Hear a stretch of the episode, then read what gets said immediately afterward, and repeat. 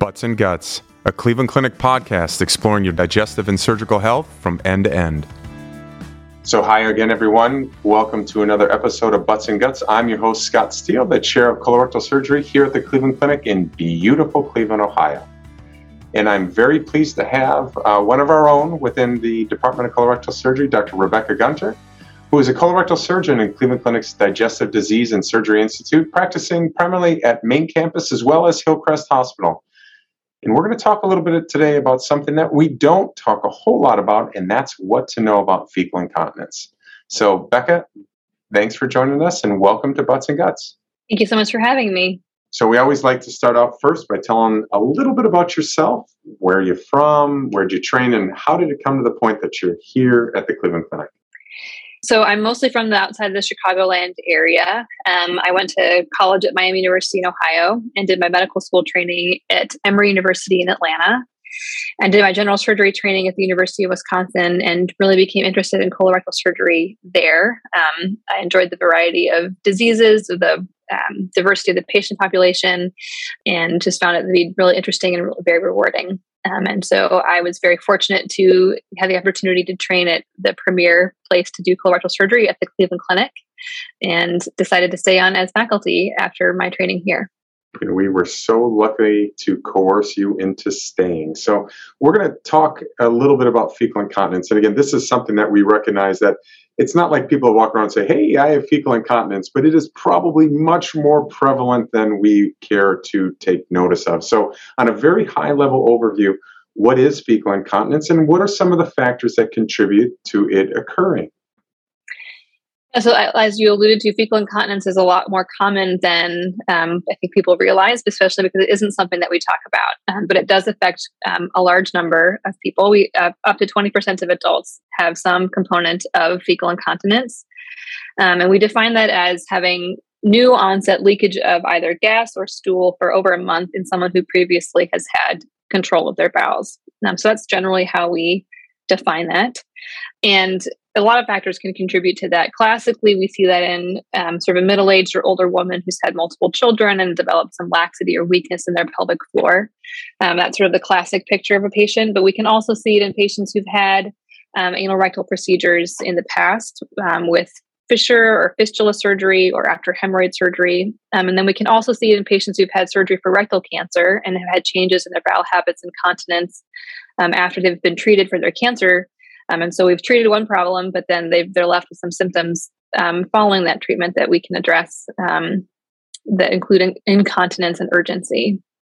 Kind of a straightforward question, but how, how does one diagnose fecal incontinence? Yeah, so part of it is a clinical diagnosis. The patient comes in and says, This is what I'm experiencing, and this is how often I'm having incontinence. So, a lot of it is about a patient history. But once someone comes in kind of describing those symptoms, and there's some workup that's involved after that to figure out what is causing it and what kinds of sort of leading us down various treatment pathways. Truth or myth? If I have diarrhea, it means that I have fecal incontinence? That is a myth. Um, they can go together, but just the fact of having loose stool doesn't mean that you are incontinent if you're able to control it. Um, if you have leakage of stool, um, then that's when we start to think about incontinence. But often, if it's the case that it's leakage of loose stool, our first move is to see if we can treat the diarrhea and bulk up the stool. And if you're still having incontinence of formed stool, that's when we get you down more the treatment pathway of fecal incontinence.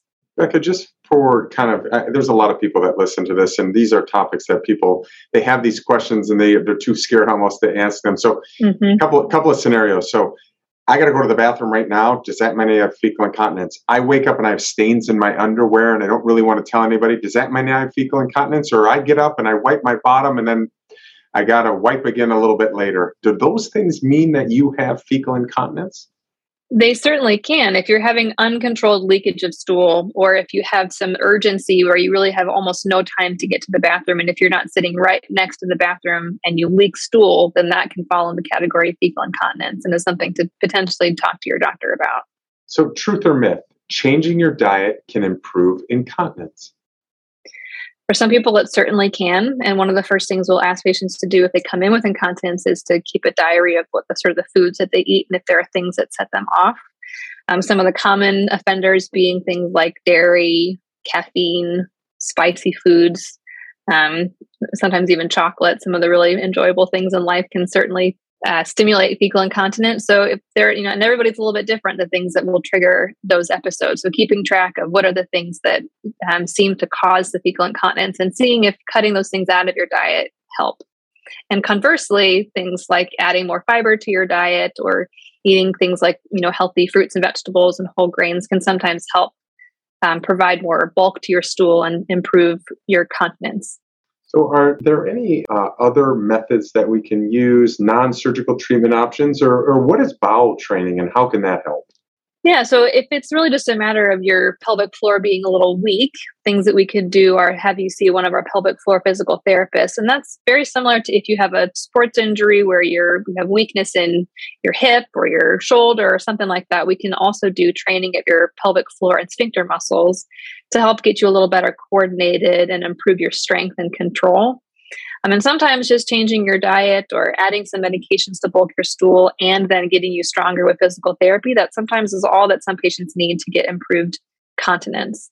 So let's talk a little bit about surgical treatment. What are some of the options that are out there and kind of can you categorize them in terms of when they're recommended Sure. Um, I think before we even talk about what surgical treatments are on the table, we we would want to do a workup for to determine what the incontinence is from. That, that will send people down various treatment pathways. Um, some people have incontinence because they have prolapse of their rectum, and those patients would benefit from a surgery to fix their prolapse. And there are a variety of surgeries that we would do to fix um, the prolapse. But that sends people down one pathway of having prolapse repair. Um, but then patients who don't have prolapse but just have some weakness of their sphincters or their um, their pelvic floor, there are a number of different procedures that have been described.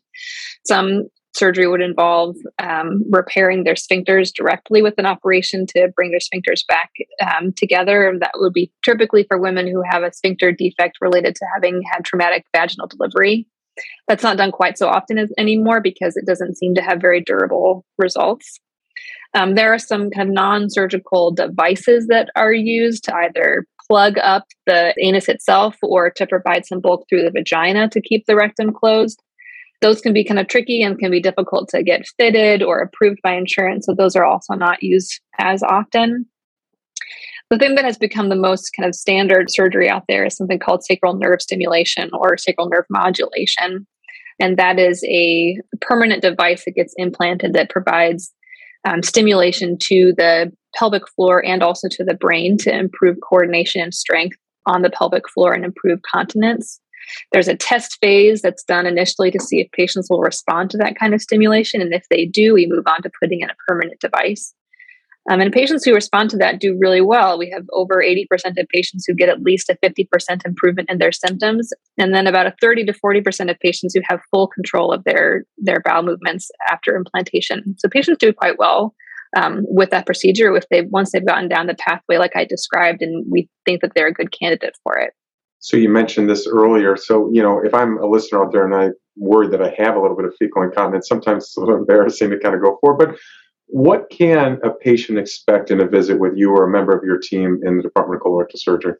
Yeah, I think one of the first things that you can expect is that we understand and are not embarrassed by it. And it's something that we see quite a bit. And we're happy to have you come and talk with us about it. And it is quite a lot more common than people expect. So you shouldn't be embarrassed or feel like you're the first person to walk in the door saying you're having these symptoms. So our first step should be to reassure you that this is normal and it's something that we can take care of.